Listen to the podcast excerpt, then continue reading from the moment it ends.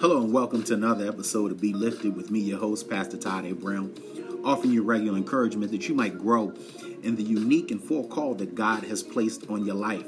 Because listen, each and every one of us is called to be influential and to be impactful. And truth be told, while we're all doing our best to make an impact and to be influential, we can all use a lift every now and then. So, to each and every one of you who's listening, to those of you who subscribe, I'm so grateful for you. And I hope that these moments are causing each of us to live our best life. Today's topic is entitled Faithfulness. In Galatians chapter 5, verse 22, it says, The fruit of the Spirit is faithfulness. You know, my beloved friends, we need to understand that faithfulness flows from the, from the fruit of God's uh, spiritual vine. It is the ability to actually stay the course. That's right. Whenever we talk about faithfulness, we're simply saying, hey, I'm on this track and I'm going to stay on course on this track until I get to the point of destination or fulfilled purpose. Faithfulness is a personal resolve to stay committed to whatever it is we're, we're a part of. Whether that's your job, whether that's your marriage, whether that's being a good family member, whether that's uh, the organization you belong to, the ministry you uh, belong to, the team that you play on, the role that you have uh, in all of those various organizations.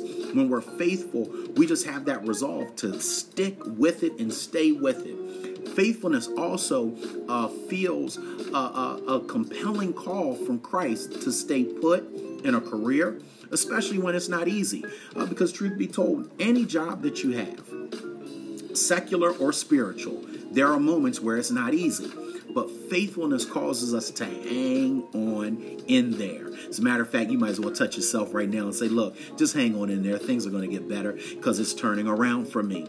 So, knowing that uh, perseverance leads to righteous re- rewards, invite the Lord's faithfulness to you to facilitate your faithfulness to Him and His call of being influential and being impactful, as well as your service to others. So, listen, uh, as you know, oftentimes we get together, I got to ask you a few questions. So here's today's questions Are you at the, the crossroads of a commitment?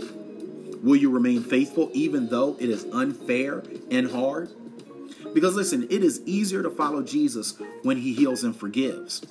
But it is harder to be a dedicated disciple, kingdom ambassador, follower of the Lord, believer, however you want to frame it, when you are persecuted for your faith and demeaned for doing good or doing righteousness.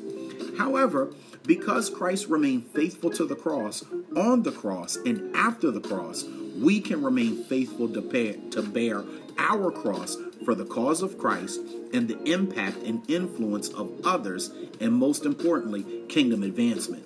So, listen, make sure to keep your eyes on the one who exemplifies faithfulness, which is Jesus, so we can be faithful, not on the unfaithfulness of others.